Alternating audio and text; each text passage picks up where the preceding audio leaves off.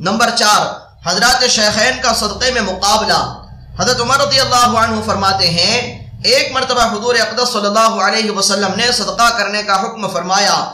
اتفاقاً اس زمانے میں میرے پاس کچھ مال موجود تھا۔ میں نے کہا، آج میرے پاس اتفاق سے مال موجود ہے۔ اگر میں ابو بکر رضی اللہ عنہ سے کبھی بھی بڑھ سکتا ہوں، تو آج بڑھ جاؤں گا۔ یہ سوچ کر خوشی خوشی میں گھر گیا اور جو کچھ بھی گھر میں رکھا تھا اس میں سے آدھا لے آیا۔ حضور صلی اللہ علیہ وسلم نے فرمایا کہ گھر والوں کے لیے کیا چھوڑا؟ میں نے عرض کیا کہ چھوڑ آیا۔ حضور صلی اللہ علیہ وسلم نے فرمایا، آخر کیا چھوڑا؟ میں نے عرض کیا، آدھا چھوڑ آیا۔ اور حضرت ابو بکر صدیق رضی اللہ عنہ جو کچھ رکھا تھا سب لے آئے۔ حضور نے فرمایا کہ گھر والوں کے لیے کیا چھوڑا؟ انہوں نے فرمایا، ان کے لیے اللہ اور اس کے رسول صلی اللہ علیہ وسلم کو چھوڑ آیا۔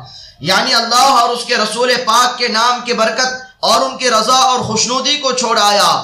حضرت عمر کہتے ہیں، میں نے کہا، حضرت ابو بکر سے کبھی نہیں بڑھ سکتا۔ فائدہ، خوبیوں اور نیکیوں میں اس کی کوشش کرنا کہ دوسرے سے بڑھ جاؤں، یہ مستحسن اور مندوب ہے۔ قرآن پاک میں بھی اس کی ترغیب آئی ہے۔ یہ قصہ غزوہ تبوک کا ہے۔ اس وقت میں حضور اکرم صلی اللہ علیہ وسلم نے چندے کی خاص طور سے ترغیب فرمائی تھی۔ اور صحابہ کرام رضی اللہ عنہم نے اپنے اپنے حوصلے کے موافق بلکہ ہمت و وسعت سے زیادہ اعانتیں فرمائیں، جن کا ذکر باب نمبر چھ کے قصہ نمبر نو میں بھی مختصر طور پر گزرا ہے۔ جزاہم اللہ عنا وعن سائر المسلمین احسن الجزاء۔